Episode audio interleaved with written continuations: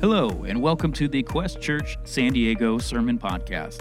Our church has a passion to reach people who are far from God, teach them to follow Jesus, and launch them out to serve God in the world. If you're in the San Diego area, we'd love for you to join us for a service. Please visit questsd.com to learn more about us, find out service times, and explore our ministries. If you have any questions, send us an email at info at questsd.com.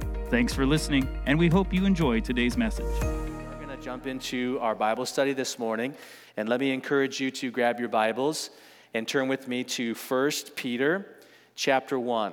1 Peter chapter 1. And if you need a Bible, just raise your hand.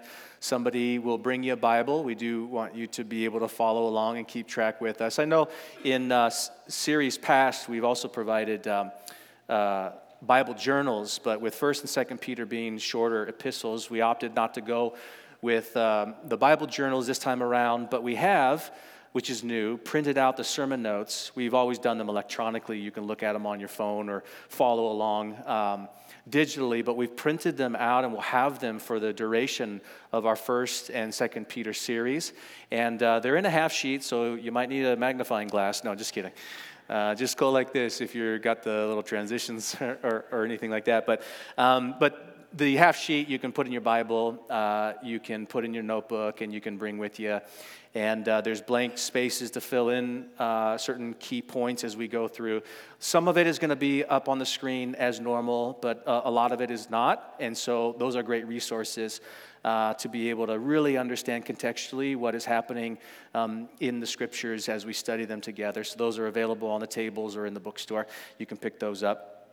But we are uh, continuing our series that we started last week in First Peter, First, Second Peter, um, and uh, we didn't get through all of a material last week, so we're going to pick up where we left off last week, which is in verse 22. So, first Peter chapter 1 verse 22 is where we're going to pick up uh, our study this morning but let me just give you a little bit of context of where we've been so far and, and where we're heading. Uh, we are looking at this series focusing in on the firm foundation of god's word.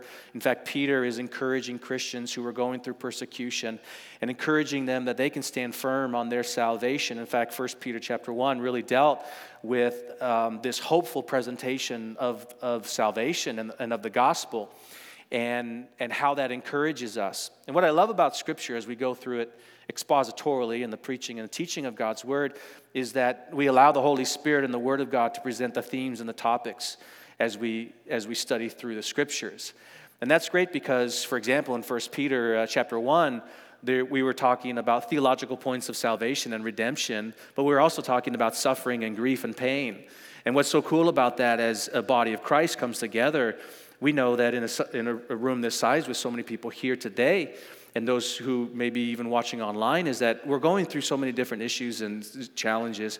But the Lord Jesus Christ, the Holy Spirit, He knows. He knows what we're going through. He knows what we need. He knows the medication that our souls and our hearts need to be encouraged, um, maybe even to be challenged. And that's really the point of God's word is to um, open up our hearts to the conviction and the comfort of, of God's word. And so we saw Peter do that for the Christians who are going through some persecution, and he talked about a living hope, how we can uh, have this hope. Uh, sometimes we think about hope in the future. Oh, well, hope is for, you know, in heaven. And yes, there is a hope reserved for us in heaven, but the living hope that we have in the resurrection power of Jesus Christ today is that we can be more than conquerors in Christ Jesus. And, and uh, there's victory over many things that we experience in life. So, this living hope is a, is a, a presentation of this salvation. And, and, and really, salvation is the greatest exhibition, if you will, of God's grace, as Peter described for us. Now, what we didn't talk about last week was uh, a couple of things that we're going to uh, deal with today uh, related to the church. And so the title of the message today is God's Chosen People. And title or themes just really focus us in on uh, much of what is being presented by Peter in these verses. And we're really talking about the church. Uh, we're talking about the identity of the church. Um, and so uh, God's chosen people is presented in these verses. And the point that we want to remember today as we read through is that the church gathers for worship and scatters for witness. You might have heard me say that before.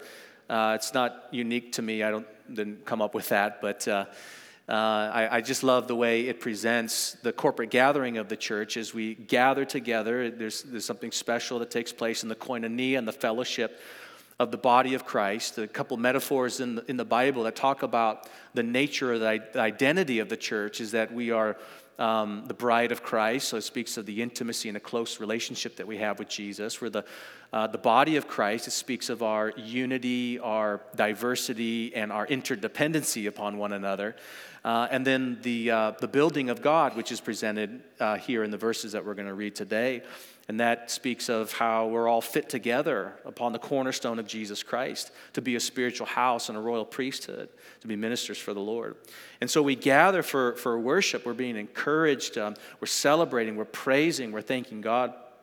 But we also scatter in the sense of going from this place into our lives, into our work, into our schools, uh, to be witnesses for the Lord. I love Acts 1 8, which is foundational to our vision here of reaching people who are far from God, teaching them to follow Jesus, and then launching them out to serve God in the world based on Acts 1 8 that says, When the Holy Spirit comes upon you, you will receive power to be witnesses unto me in Jerusalem, Judea, Samaria, and the uttermost parts. And so we see, uh, you know, this extending influence that we as followers of Jesus have, not only in our immediate circle, but also beyond in other areas. And so we're going to see this in three simple ways.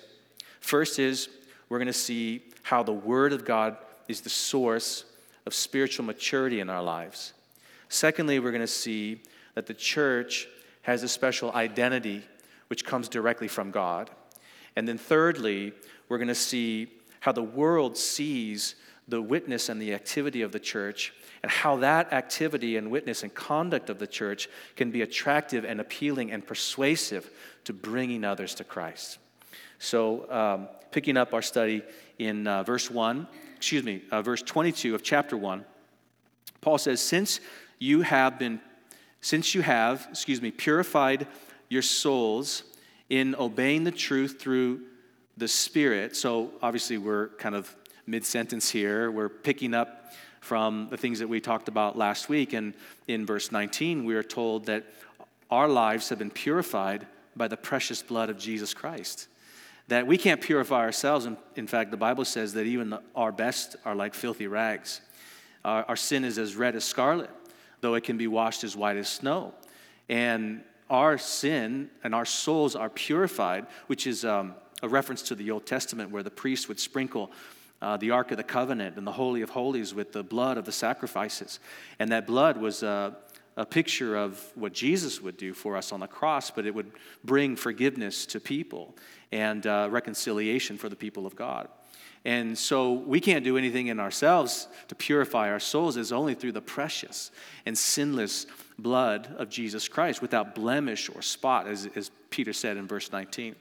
So he's saying that there is a, a cause and effect that because you have been purified, your souls have been washed and cleansed and sprinkled and made white as snow, sin being cast as far as the east is from the west, God no longer holding those things. There is therefore now no condemnation for those who are in Christ Jesus. Now we have the righteousness of Christ upon us. We're clothed with his righteousness, since because of this, in obeying the truth through the Spirit. Now, the, the Holy Spirit is the revealer of truth. He's the one who um, gives us wisdom and guidance, and, and He's the counselor and the comforter and the helper. He reminds us of the words of Christ in sincere love of the brethren, love one another fervently with a pure heart. Everyone say love love. This really sums up not only God, the book of uh, First John tells that God is love, but Jesus, before he ascended up into heaven and was betrayed by his disciples, prayed for you and I, even today, that we would love one another, that other people will know that we are disciples or followers of Jesus because of our love for one another. And so Peter is linking the transformational work of Christ in our lives with the love that we demonstrate towards one another. And it is found and rooted in, as he goes on to talk about, the power of God's word. Having been born again. Now, this is another reference. Peter talks about the nature of the Christian life is that we are born again. There's a new creation. If anyone is in Christ, they're a new creation. The old has passed away and all things become new born again, not of corruptible seed, but incorruptible, through the word of God which lives and abides forever. Now, Peter is going to talk about how the power of God's word, how uh, it doesn't fall, it doesn't uh, fail, and it doesn't fade away.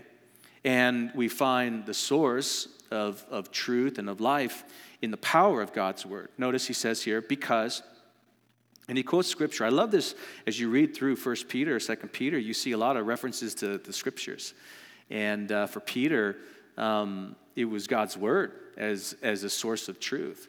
In fact, you remember when the Holy Spirit fell in the beginning of the birth of the church in the book of Acts, he stood up and he proclaimed and preached Jesus, but he, he also referenced the Old Testament scriptures. His scriptures at the time were the Torah, the law, and the prophets, and, and the Psalms. And so he's referencing these Old Testament prophecies of the Messiah. You remember even Jesus when he was uh, uh, in the wilderness, tempted by Satan, 40 days, he was fasting and he was praying. And when he was tempted, uh, he came back and repeated scripture. It's filled with scripture. Do not test, tempt the Lord your God and worship him only. A man does not live by bread alone, but by every word that proceeds out of the mouth of God. So he's fighting the spiritual battles with the source of, of God's word. And Peter here is rooting the truth of what he's explaining about the power of God's word with God's word himself. So in verse 24, it says, Because all flesh is as grass, and all the glory of man is the flower of grass. The grass withers, and its flower uh, falls away, but the word of the Lord endures forever. Everyone say forever. Yes, it doesn't fade, it doesn't fall. God's promises are true. I don't know, maybe some people in your life have broken their promises. I know that's true in my life. But God's prom- He'll never break His promises. In fact, the Bible says that all God's promises are yes and amen in Christ Jesus. That Jesus fulfills all the promises that God has made to you and I. That the point of Scripture is the person of Jesus Christ. And when you see that it endures forever, the Bible says, not one cross of the T or dot of the I will by no means fade away. That God will fulfill his purpose and his plan and his promises to you and I. It's a firm foundation, I think, as we even sang this morning, that it's a rock upon which we can stand. Now, uh, continuing on verse 25. Now, this is the word by which the gospel was preached to you. I just love that just as a preacher and as a pastor, is that the power of the gospel is not in the cleverness or the communication or the charisma of the speaker. The power of the gospel is in the word of God. And the gospel must be preached from the word of God. Because Paul the apostle says, I'm not ashamed of the gospel, for it is the power of God unto salvation for all who believe. And so, preaching the gospel, as uh, Peter even preached um, before, and to various churches, it was rooted in the word of God. Let me just make mention of a couple of things here. Uh, as he actually, just read the, the verses here in verse. Um, verse 1 of chapter 2, excuse me, it, Peter goes on to say, Therefore, again, these are clarifying words. He's saying, Because of what I've just said, there is a, a, a, result or an effect in our lives. Therefore, laying aside all malice, all deceit, hypocrisy, envy, and all evil speaking, or another word is gossiping. Now, I know none of you have any problems with any of those issues. So, just speaking of myself, here. I'm just going to bear my heart open before you. No, of course, we're all dealing with some of these things. In fact, it's really the lust of the flesh, as Paul the Apostle said. There's a war and a battle. In fact, we're going to talk about that later. This war and battle that our flesh is against the, the spirit is so that we don't satisfy the lust of the flesh. And there's a couple of things listed here that, um, that we're told about. But he says, therefore, lay these things aside. Now, Paul would say, put, put off and put on. Put off the old man and put on the new man or woman who's being renewed by the Lord Jesus Christ. And as newborn babes, verse 2, desire, remember, this is in continuation with the significance and the importance of God's word. As newborn babes, desire the pure milk of the word that you may grow thereby. Everyone say, grow. This really is a picture of how we mature and grow in the Lord, is because of the pure milk of the Word. Now, when you talk about little babies, I mean, the, the milk that babies receive is just power packed with nutrients for sustaining life. And the same is true of the Word of God. It has the nutrients that are needed to, to nourish and flourish um, our souls, to, to, grow, uh, to grow by it. Now, Paul would say and encourage another church, he'd say, Well, I know you've been, you've been um, uh, drinking the milk of the word, but by now you should be devouring the meat of the word. And uh, that does not mean that we that we as we mature and grow in christ that we throw out the milk just to chew on the meat and basically, the idea there is just an analogy of the foundations or the fundamentals of the gospel, of, of, of, of the truth of God's word, with maybe more deep um, spiritual growth and maturity that takes place as we walk further along with the Lord. I think it's both and, not, a, not either or. We should always be connected to the milk of God's word, the nourishment uh, of God's word, because it is power packed with those nutrients and uh, brings about the growth in our lives. If indeed, verse 3, you tasted that the Lord is gracious. I, just, I, I love um, focusing in on this theme because, as I mentioned in the beginning, God's word is this source of spiritual maturity. I see a couple of things here. One is flourishing in our relationships with one another. Peter says that if you want to grow in love, that you and I should be grounded in the word. Notice he connects the, uh, the power of God's word in our lives with the ability for us to grow in, in love. He says, with a fervent love for one another. And uh, really, when you boil it all down, Jesus was asked, Well, what's the greatest commandment? By that point, the religious rulers made up over 700 different rules and regulations and laws based off the Ten Commandments that God said should govern our lives. And Jesus said, well, you just should love the Lord your God with all your heart, soul, mind, and strength. Love. Love the Lord your God with all your body, with all of your soul, with everything that you are. And then Jesus goes on to clarify something about not only our vertical relationship with God, but also our horizontal relationship with other people. And love your neighbor as yourself. It's a great commandment. So, embodied in these two commandments, this great commandment, is love. And if you want to really grow in love for one another, then we need to be grounded in the Word of God because it's in the Word of God that we mature and that we grow and that we understand God's heart for people. And, um, and we see that develop in, in our lives. But we also see this, this word desire. Notice there's a craving or a, or a desiring. And I would say, just on the opposite side, you know, we talk a lot about how the Word of God is nourishment and it helps us flourish and grow. But the opposite can be true. In fact, you know, we have our physical bodies, and uh, we're thinking probably even right now about what we're going to eat before uh, prayer and fasting starts tonight. And we're thinking about our meal, or, you know, I mean, we constantly are thinking about because there's a craving in our physical bodies. Our stomachs start to, you know, it's just the way that we were created. I, and that's why I love the verse that Jesus quotes about how man or woman does not live by bread alone, which means that there is a, a necessity for the physical nourishment of the body and because of that, then it gives us health and strength and we grow. But by every word that proceeds out of the mouth of God, speaking of the spiritual uh, soul and, and, the nourishment. And so uh, I think that sometimes we can be spiritually depleted. We can have a lack of nutrients. In fact, this past summer, we uh, planted some grass in our backyard. And uh, it was going good for the beginning. And then I started to notice that it was yellowing and it was kind of browning and it was wilting a bit. And so uh, I f- was fertilizing the lawn and I was giving it all of its nitrates and potash and all these other nutrients that you need for a really good garden. But I realized that maybe there was a biological thing happening that I wasn't aware of. And so I was encouraged to do a soil sample test. And that test could not be conducted on the surface, just take a blade of grass, but it had to be conducted about four to six inches below the surface because that's where the nutrients would be absorbed by the roots.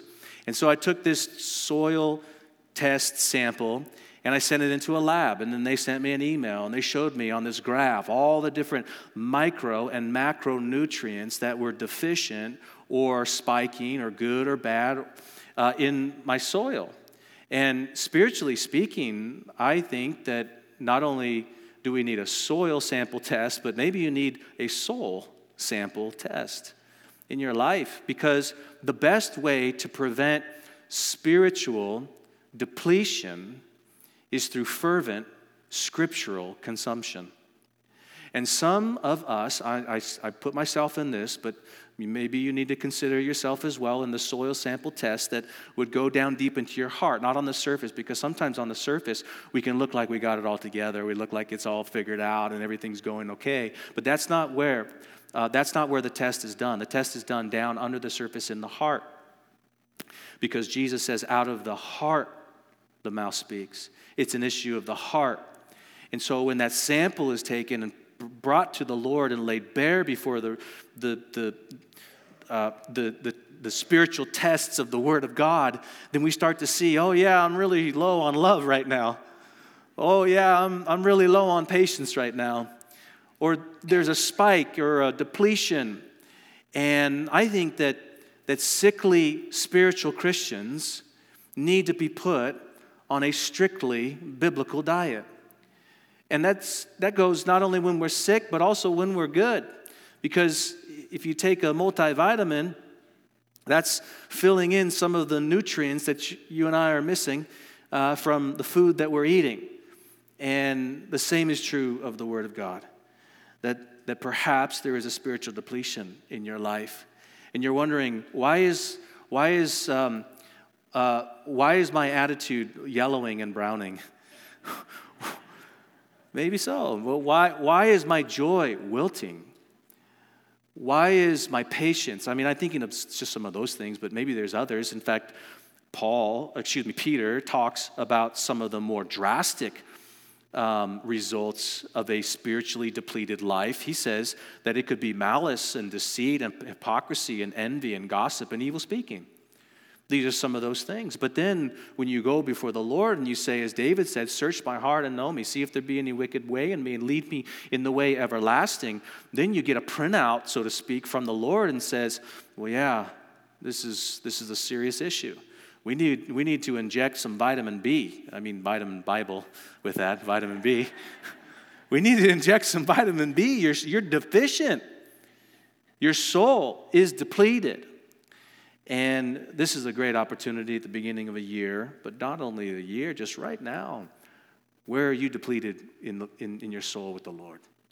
And oftentimes I've, I've, been, I've, had, I've been fortunate enough to allow for the Lord to allow me to be in pastoral ministry for, for over 20 years. And I know personally in my own heart, but also with people that I counsel with and talk with and pray with throughout the years, is that Every source of yellowing and browning and wilting in my life is, has come because of the deficiency of the consumption of God's word.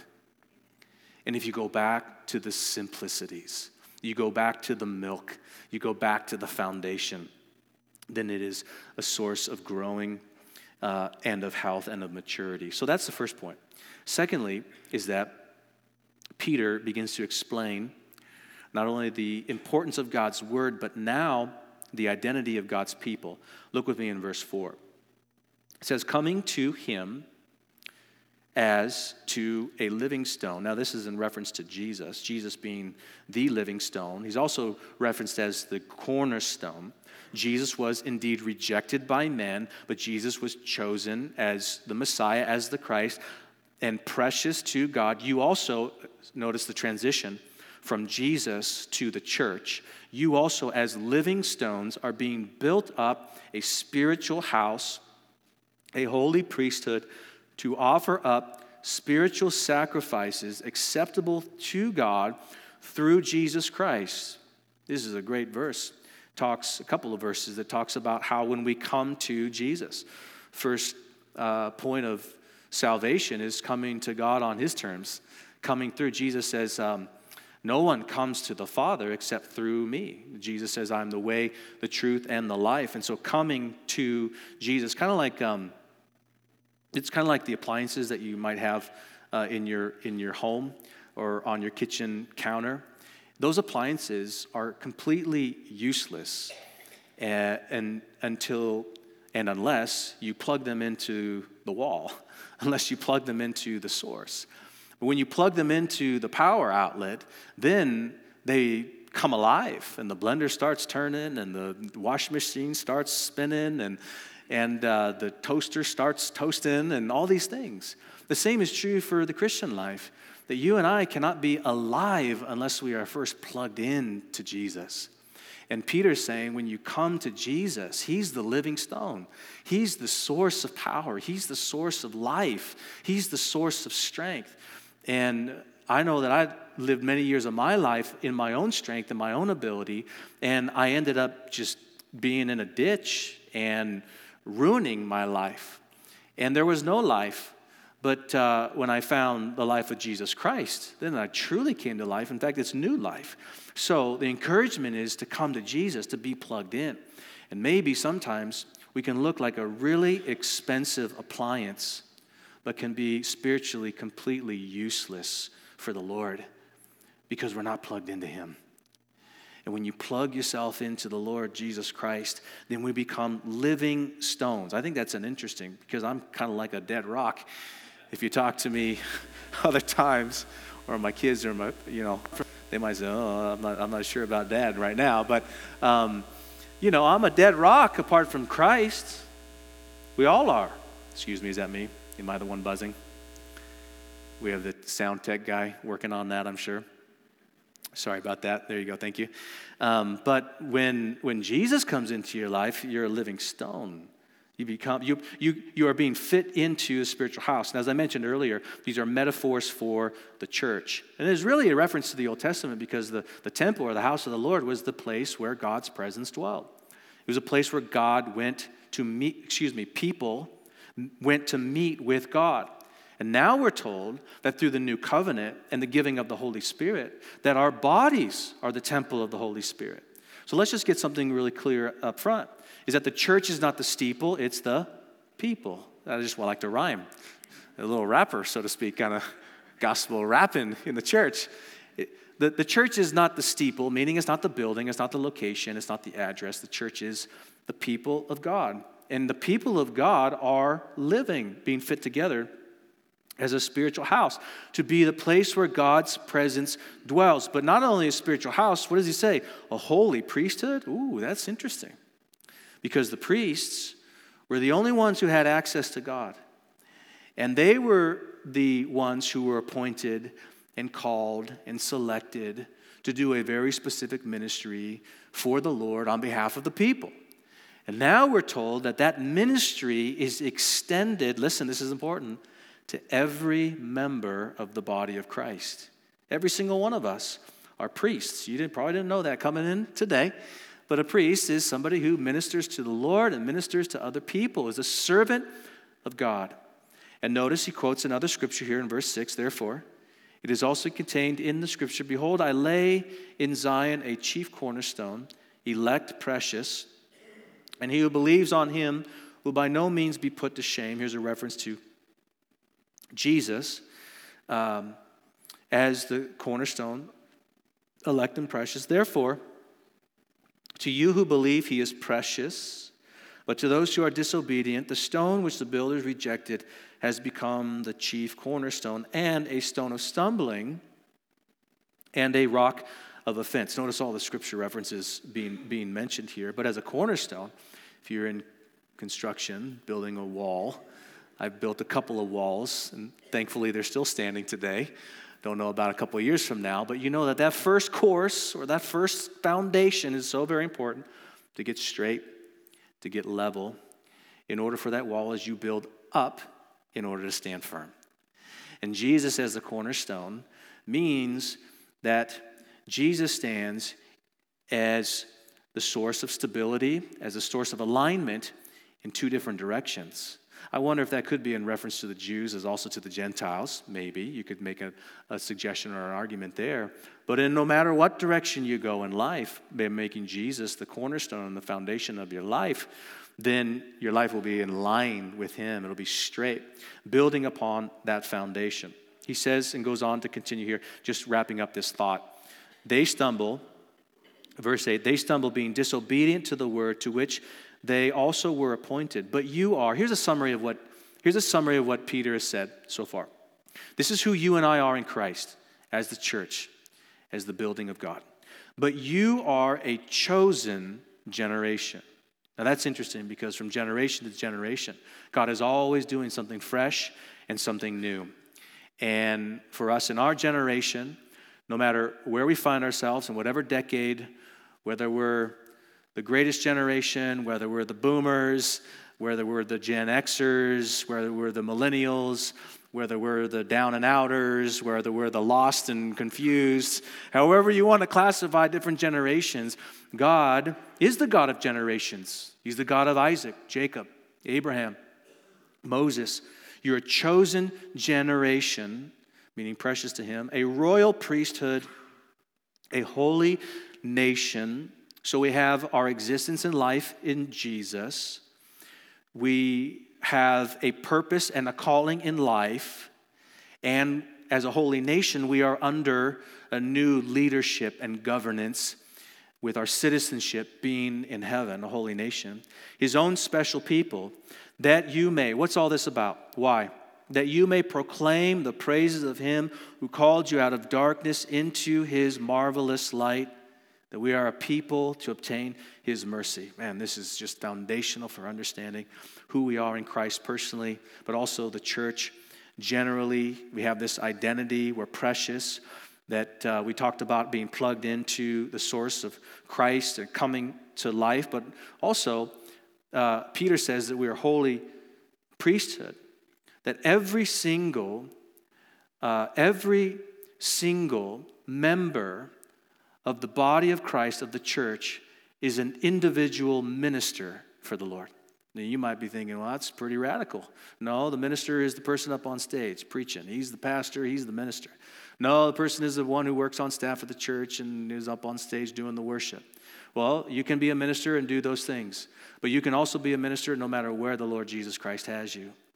Whether it's your career, you also have a calling. And that calling is to be a royal priesthood for the Lord, to be a, min- a minister for God, to represent Him in and through your life. In fact, P- Peter's going to finish this thought by saying that our conduct, when we're living our conduct before the Lord and before the, uh, before the world, when our conduct is in line with the Word of God, then it becomes attractive to other people as a witness for Him. And so he says, every single member. Now, I know that there's some denominations and other organizations and churches that have a membership. And that's okay, and that's just a part of being connected to a local body. But the Bible speaks of the church in a universal fashion that every single person who has been redeemed by the blood of the Lamb, been born again by the work of Christ on Calvary, has been adopted into the family of God, filled with the Holy Spirit. You are a member of the body of Christ. And as a member of the body of Christ, you are chosen in your generation to represent Jesus Christ as the cornerstone. To be a priest or a priestess, to be somebody who ministers for the Lord in your work, in your relationships, in your school, in your job, in your career. We might all have some of those things in our lives, but it speaks of the significance, the spiritual significance, and the calling and the purpose in our lives that goes beyond the mundane. It goes beyond the routine. It goes beyond the Monday through Friday grind, working for the weekend, or however you want to uh, categorize hump day and getting through Wednesday and then looking TGIF Friday. No, it makes every single day TGIF Friday. Thank goodness it's whoever, I don't know, want to come up with an, a, an acronym for that. Uh, but thank goodness I get to breathe and represent Jesus every single day of the week, right? And so, every member, every single person. So, all of you, when we go from this place, you are representing Jesus, being plugged into Him. A special people. Notice he says, a special uh, people to the Lord. And really, what's fascinating to me is that God takes ordinary people and makes them extraordinarily precious.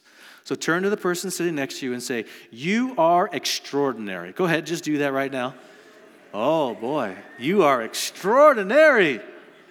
Well, that might have been your wife or your spouse or your husband, and you're thinking that person is not extraordinary right now. Let me just turn around and say to somebody behind me, I don't know. You're extraordinary. And maybe that's an encouragement because someone said, hasn't said that to you in a while. But you're precious. And when you're precious and extraordinary, you are unique. God has fashioned you in a way to fit as a very specific stone that comes together in the body of Christ, that builds up his purpose, his mission, and uh, you are precious to him. And uh, you might not have felt precious, or you might not feel precious right now, but God says you're precious to him, and he loves you. And he loves you so much that he does something radical. He takes a bunch of ordinary people like us in this room. We're just, there's no one special, there's no one mighty, there's no one, you know, we're, we're, we're, there's no power in and of ourselves.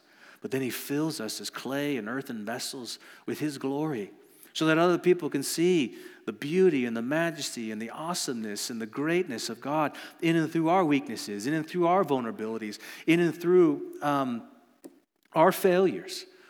We are extraordinary. And God looks upon us in that same way. And what's all this for? So that we can proclaim the praises of Him who called us out of darkness. Now, just remember the life that you had before Christ. I was in a living hell before I came to Christ. You remember that hell you lived in before Jesus picked you up out of the pit and set you upon the rock and the foundation of Jesus Christ? He turned you around and He filled you with His Holy Spirit. I was in a living hell. I was addicted to drugs and to alcohol. And it didn't start that way. It actually started just by dabbling a little bit in, in drinking, a little bit in smoking. But it ended up just corrupting and corroding my life and destroying me so that I had chains wrapped around my heart and my soul that I could not break myself. But this is where the radical transformation of Jesus Christ takes place that praising and witnessing for Jesus in our testimony is a marvelous proclamation of God's tremendous transformation in our lives. Can I get an amen on that one? Amen. Praise the Lord for his transformation. And your testimony and your story of how God took you from darkness and brought you into light is the most powerful thing that you have. You know that uh, the book of Revelation says that we overcame Satan by the blood of the Lamb, the word of our testimony, and not loving our lives even unto death. That you can overcome all the armies of, of hell that are coming against you and I because of the blood of Jesus Christ that purifies our souls, and then testi- testifying to that transformational work we can share about how God has taken us from the darkness and from the pit. Man, that's a powerful story. That's a powerful God. That's a marvelous transformation and change. And if He can do that in my life, and I never, ever, ever, ever imagined, thought about, or even wanted to be a pastor, it was never even in my thought. And yet, God, in His mercy, in His grace, in His purpose, and in His plan, He took somebody who was just lost and He, and he used them. And God can do the same thing in your life. Doesn't necessarily mean you're going to be a pastor or anything like that, but uh, you can be a useful witness and example to draw other people to the Lord. And that's really what, what we end here with.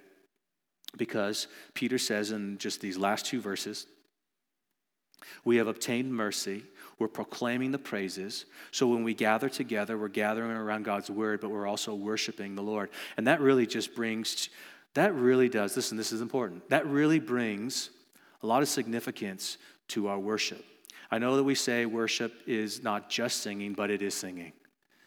Uh, worship is an expression of our lives. The Bible says that we should offer our bodies as living sacrifices, holy and acceptable to God, which is our reasonable worship as well as service but it, it brings such a great significance of, of worshiping and of proclaiming because in the songs that we sing together corporately as the body of Christ, we are talking about what God has done in our lives. We are proclaiming. And sometimes our, our, our words are just completely discon- our mouths are disconnected with our hearts because we're thinking about so many other things. We've heard the song before, or we don't like the tempo, or uh, we can't reach that tone or that pitch, or the person behind us is distracting us, or the phone goes off, whatever it is. You know, we're just so distracted. But man, wow. Could it be that when we come together and worship, that we're not focused on any of those things. We're focused in on proclaiming the praises of Him who called us out of darkness into His marvelous light. He's filled us with hope, He's filled us with truth. He's filled us with grace. And we don't hold on to this for ourselves, but we take it out. Look at Peter says in verse 11, Beloved, notice his care, his compassion, his concern. I beg you, his urgency. As sojourners and pilgrims, citizens in heaven, but living on earth, abstain from fleshly lusts with war against your soul. This is the second time he references the, uh, the lust the flesh and, and the war. Everyone say war. war. Ladies and gentlemen, we are in a war, a spiritual war. Constantly, when you get up, once you put your feet on the ground and you get out and you start walking and you start going, you and I are at war. There is no rest in Satan and all of his evil henchmen who are just constantly looking to attack you and I. And that attack is trying to destroy two things one is your witness, and the second is your usefulness. We are at war right now. And for us to be people of the book, rooted in the Word of God, it's going to be very difficult for you and I to fight the spiritual warfare that is constantly coming against our soul. Look at, he says, which war against your soul. The word war is um, it's a military term that any general who is going to go against a certain nation or country, they first understand their weaknesses. They isolate their resources. They cut off their supplies. They bombard the soft targets, and then they go in and infiltrate with an army that can decapitate, so to speak, their armies. And that is the tactic and the strategy of Satan for you and I, coming against us, to isolate us, to understand our weaknesses, to expose them, so that our witness and our usefulness to the Lord. He says, I beg you uh, to abstain from these things that, that war against your soul. Having, notice verse 12, having your conduct honorable among the Gentiles. That's really a contrast. There's a change, right? From lusts of the flesh to honorable. This word honorable means lovely, gracious, noble, and excellent. And it speaks of a, a person's, uh, a, a Christian's life and character that is consistent with the word of God. And he says here, having your conduct honorable among the Gentiles, that when they speak evil against you as evildoers, and that was happening for this church. Remember, we talked a little bit about how Nero during this time was blaming a lot of the problems in Rome on the Christians. And we're told here that when you stand up and follow Jesus, you're going to be talked about, you're going to be gossiped, you're going to be torn down, and you're going to be accused and you're going to be lied against. But our response is not to defend in court, but to stand firm in conduct. He says here that they, when they speak evil against you, that they may, by your good works which they observe, glorify God in the day of visitation. So the world is watching. That's what Peter tells us. The world is watching to see if you are really who you say you are. The world is watching to see if our um, if, if the things that we profess to believe are in fact changing the way that we live. A couple of things. First is to understand the war and to conquer those things. Because sin is an enemy, as I mentioned, seeking to destroy our witness and our usefulness. And then, secondly, is this idea of having an honorable uh, character. And it, it, really is a con- consistency, not a hypocrisy, if you will. I think there's many people who would say, uh, and stay away from God or stay away from the church or stay away from Christianity because they look at a Christian and say, How can you live like that? I don't want, I mean, I can, I can live the same way and not claim to be a Christian. Um, and so uh, there's, there's a consistency. And Peter is saying here, just in closing, Peter is saying that an outwardly attractive Christian, someone who is appealing and attractive and persuasive outwardly to other people, to the world, to those who uh, don't know Jesus, has an inwardly aligned character with the Lord. Peter is encouraging us to align our hearts with the Word of God, to align our hearts and our lives with our true identity and nature as the church before the Lord because lives are at stake. And as we live our lives, then there's an, an influence and an effect that we have on other people, drawing them to uh, the Lord Jesus Christ. So, with that, we are going to have our worship team come up and, and close this in, um, in a song. But uh, just stay with me here as we talk a little bit about some next steps for us. I, I know that we covered a lot of territory and ground, some challenging and convicting, and so maybe those are some next steps for you. The first is Let's make a commitment individually, but also as a church. Let's make a commitment to feed and nourish our souls daily upon the Word of God. There could be some wilting and some fading and some deficiencies and some depletion in your soul and in your heart and in your spirit because you don't have the infusion of the Word of God in your life. Let me encourage you this week jump in daily infuse your heart with the nourishment of God's word. Secondly, is that you might be surprised to hear, but you are a minister for the Lord Jesus Christ. You are a minister. You're filled with the Holy Spirit. You are a royal priesthood. And that brings such great significance to the things that you are doing, to the people that you come in contact with, so that you can be a witness and an example of Jesus Christ. And then, thirdly, this is a little bit more uh, personal and it, and, it, and it hits us a little harder, is to maybe even while we sing this closing song, to let the Lord search our hearts and see if there is anything that might be eliminating uh, or preventing us from being an effective witness and being useful for the Lord Jesus Christ. And Peter says to abstain, to fight the battle, to cut out and to align our heart, our character, and our lives with the Lord. So, with that, let's pray. Heavenly Father, we love you. We thank you. We pray, God, uh, as we read these verses and they really hit home.